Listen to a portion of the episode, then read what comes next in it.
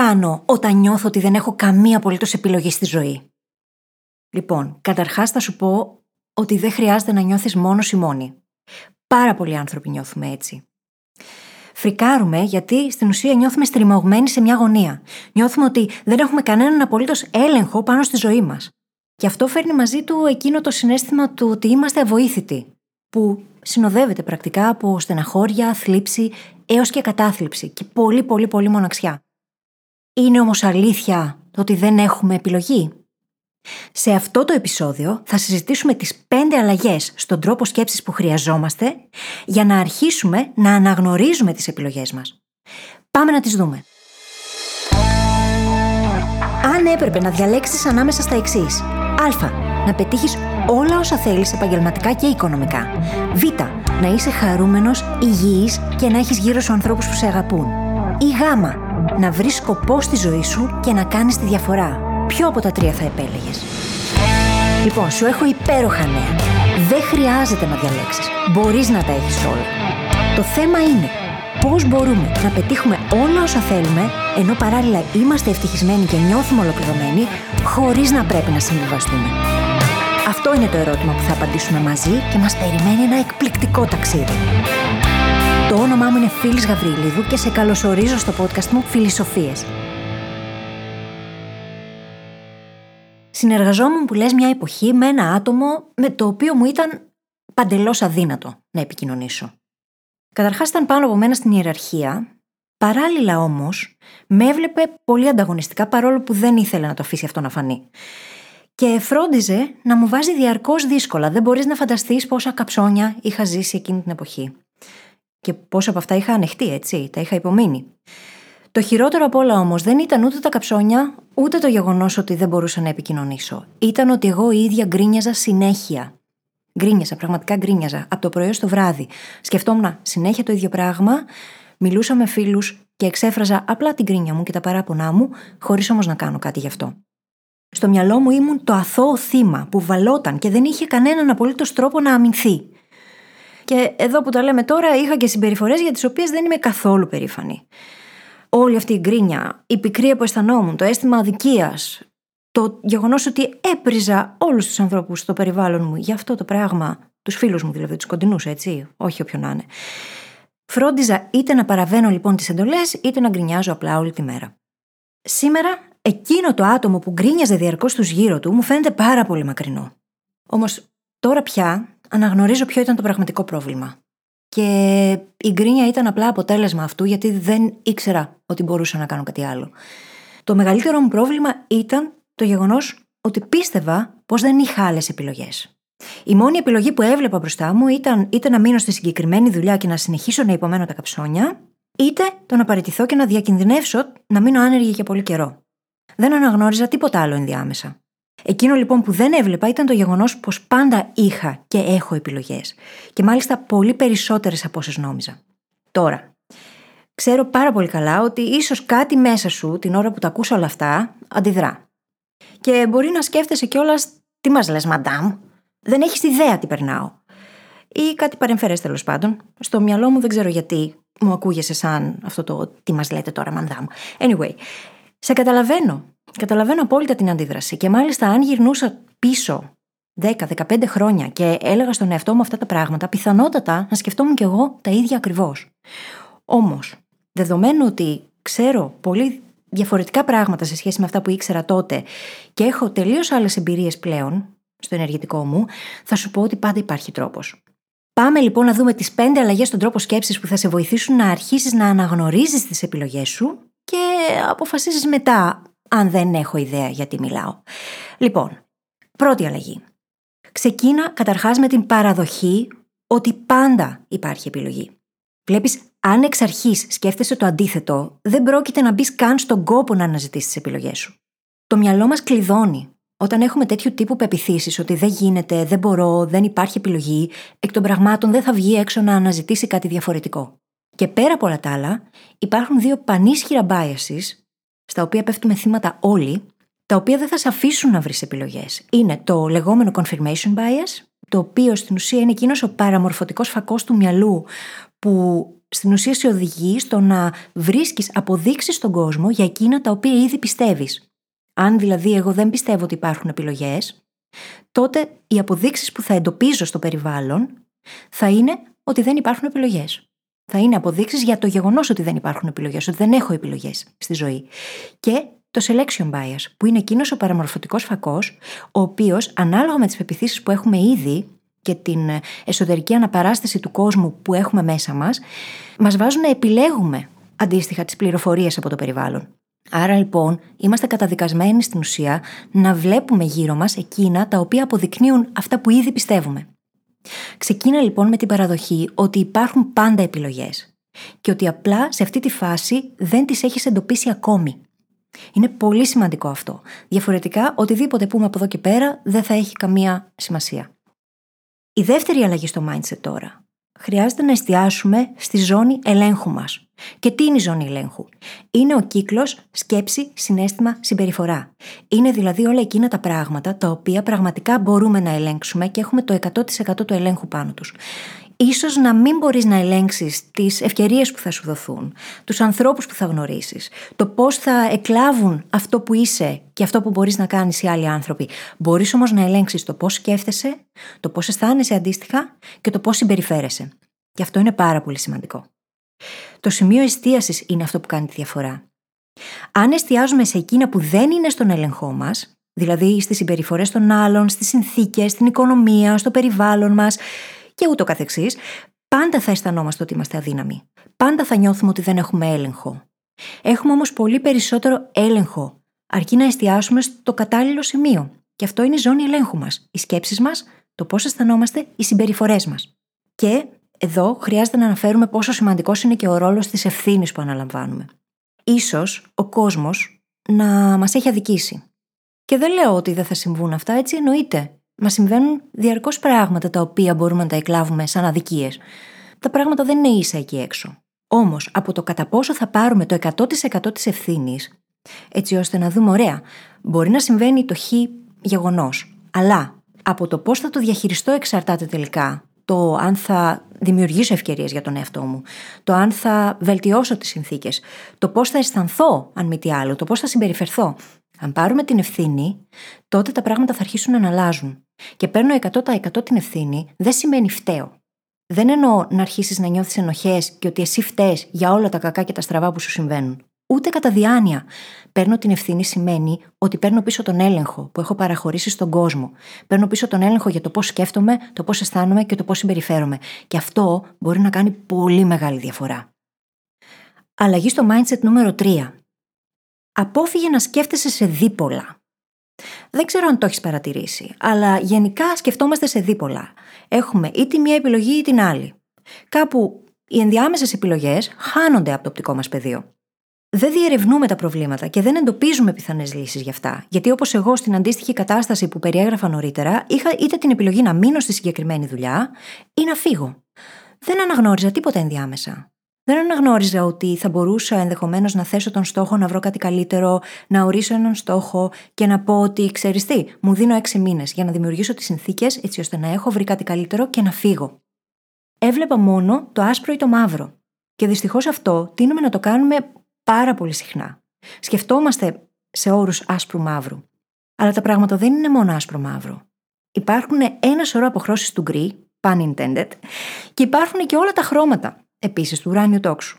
Χρειάζεται λοιπόν να διερευνήσουμε το πραγματικό πρόβλημα, να το δούμε αντικειμενικά, να δούμε τι επιλογές έχουμε, να δούμε τι επιλογές υπάρχουν εκεί έξω και να αρχίσουμε να αναγνωρίζουμε εμείς τι μπορούμε να κάνουμε μέσα στην κατάσταση.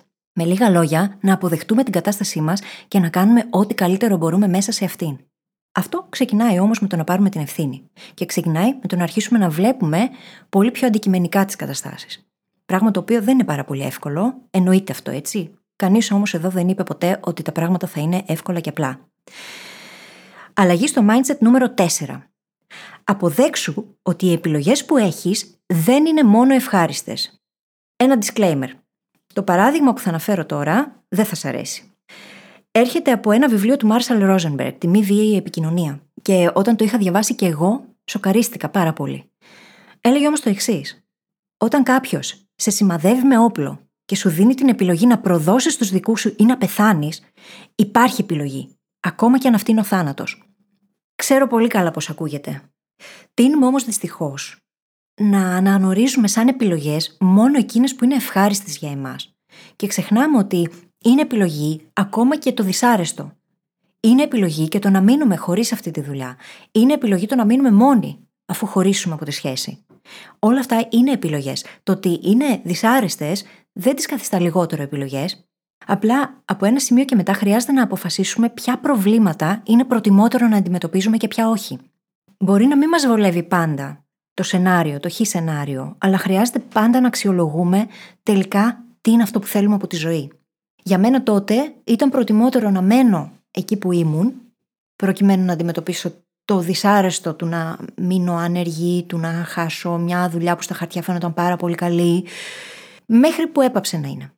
Χρειάζεται λοιπόν να πάρουμε πολύ σοβαρά, να κάτσουμε να σκεφτούμε μάλλον πολύ σοβαρά τις επιλογές μας και να πάρουμε την καλύτερη δυνατή απόφαση. Και αυτό σημαίνει ότι χρειάζεται να αξιολογήσουμε το ποιες επιλογές έχουμε, ανεξάρτητα από το αν είναι δυσάρεστες ή ευχάριστες, και να αποφασίσουμε ποια προβλήματα προτιμάμε να αντιμετωπίσουμε.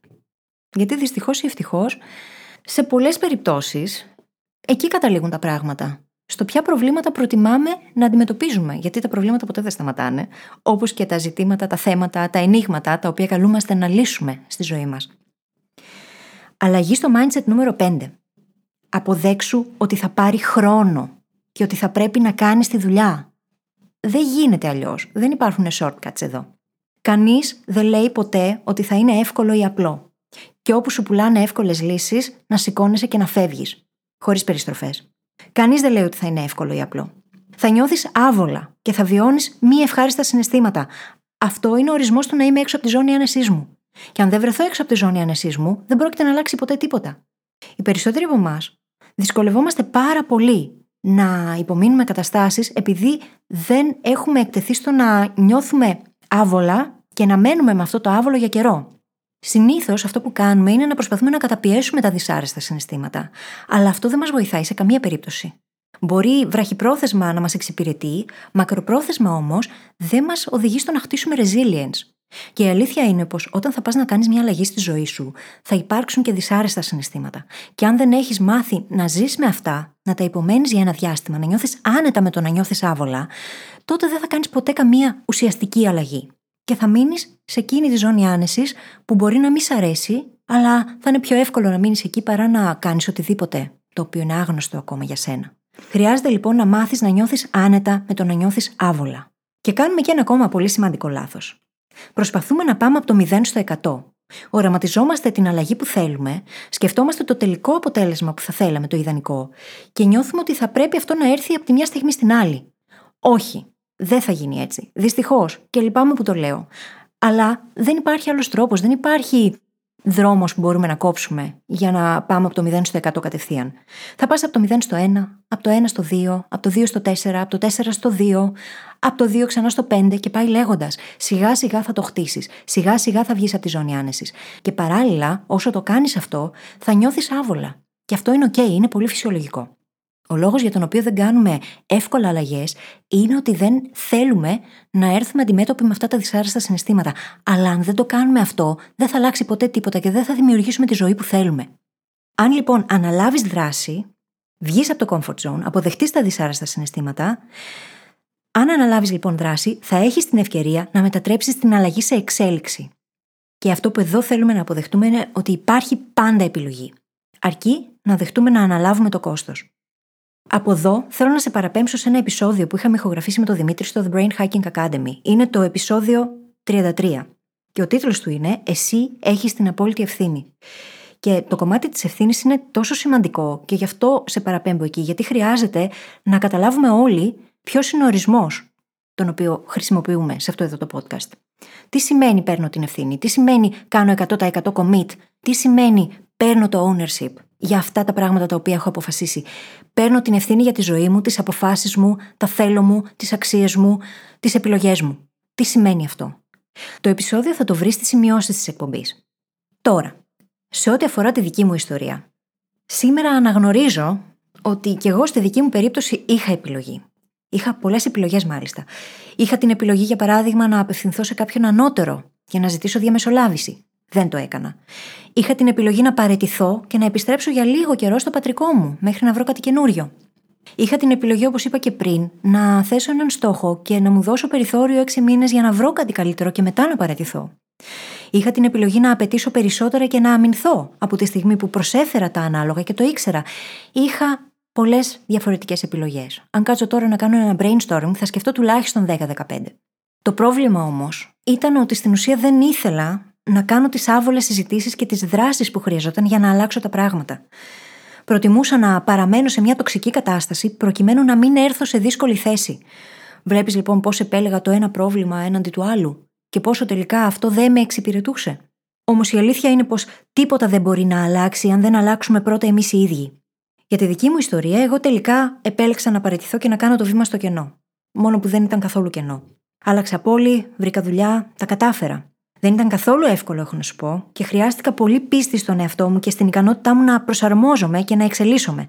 Πράγμα το οποίο θα το δούμε και σε μελλοντικό επεισόδιο, αλλά αυτός είναι ο ορισμός της αυτοπεποίθησης. Το να πιστεύεις στην ικανότητά σου να προσαρμοστείς, να μάθεις, να εξελιχθείς και να βρεις τελικά την άκρη. Να δημιουργήσεις τις ευκαιρίες.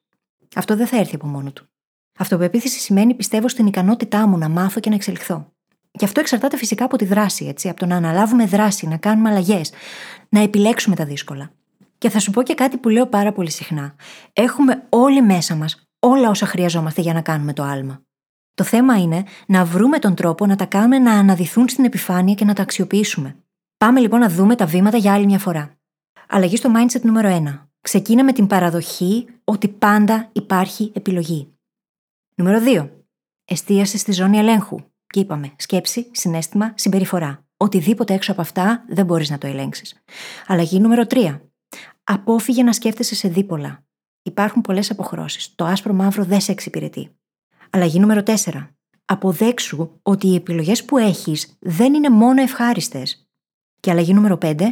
Αποδέξου ότι θα πάρει χρόνο και ότι θα πρέπει να κάνεις τη δουλειά, να περάσεις τη δράση. Να θυμάσαι, μπορείς να δημιουργήσεις τη ζωή ακριβώς όπως τη θέλεις. Το θέμα είναι πόσο έτοιμος ή έτοιμη είσαι να κάνεις αυτά που χρειάζεται για να το πετύχεις. Το μόνο σίγουρο είναι ότι δεν θα το κάνει κανένας άλλος για σένα. Χρειάζεται να πάρεις την ευθύνη και μόνο τότε θα αναλάβεις δράση για να γίνει οποιαδήποτε αλλαγή. Εγώ θα είμαι πάντα εδώ για να σου θυμίζω ότι μπορείς. Και κάπου εδώ τελειώσαμε. Εύχομαι όλο όσο μοιράστηκα μαζί σου να σε βοηθήσουν να αρχίσεις να αναγνωρίζεις τις επιλογές σου, έως και να αρχίσεις να τις δημιουργείς με τον καιρό. Εάν σου άρεσε αυτό το επεισόδιο, μοιράσου το με κάποιον που αγαπάς και βοήθησέ με να βοηθήσω ακόμα περισσότερους ανθρώπους. Μέχρι την επόμενη φορά θυμήσου. Υπάρχει καλύτερος τρόπος και δεν χρειάζεται να συμβιβαστείς. Είμαστε εδώ για να τον βρούμε μαζί. Ένα τελευταίο πράγμα πριν φύγεις. Θέλω να σε ευχαριστήσω και έμπρακτα που είσαι εδώ και γι' αυτό σου έχω ετοιμάσει ένα δώρο. Δημιούργησα για σένα το The Mindset Hacking Handbook Έναν οδηγό που σε βοηθά να εστιάσεις σε εκείνα που πραγματικά μετράνε και να σταματήσεις να νιώθεις χαμένος ή χαμένη στη ζωή. Για να αποκτήσεις το δώρο σου, μπορείς να επισκεφθείς τώρα τη σελίδα phyllisgabriel.com κάθετος MHH. Τα αρχικά δηλαδή του Mindset Hacking Handbook. Καλή συνέχεια και τα λέμε στην άλλη πλευρά.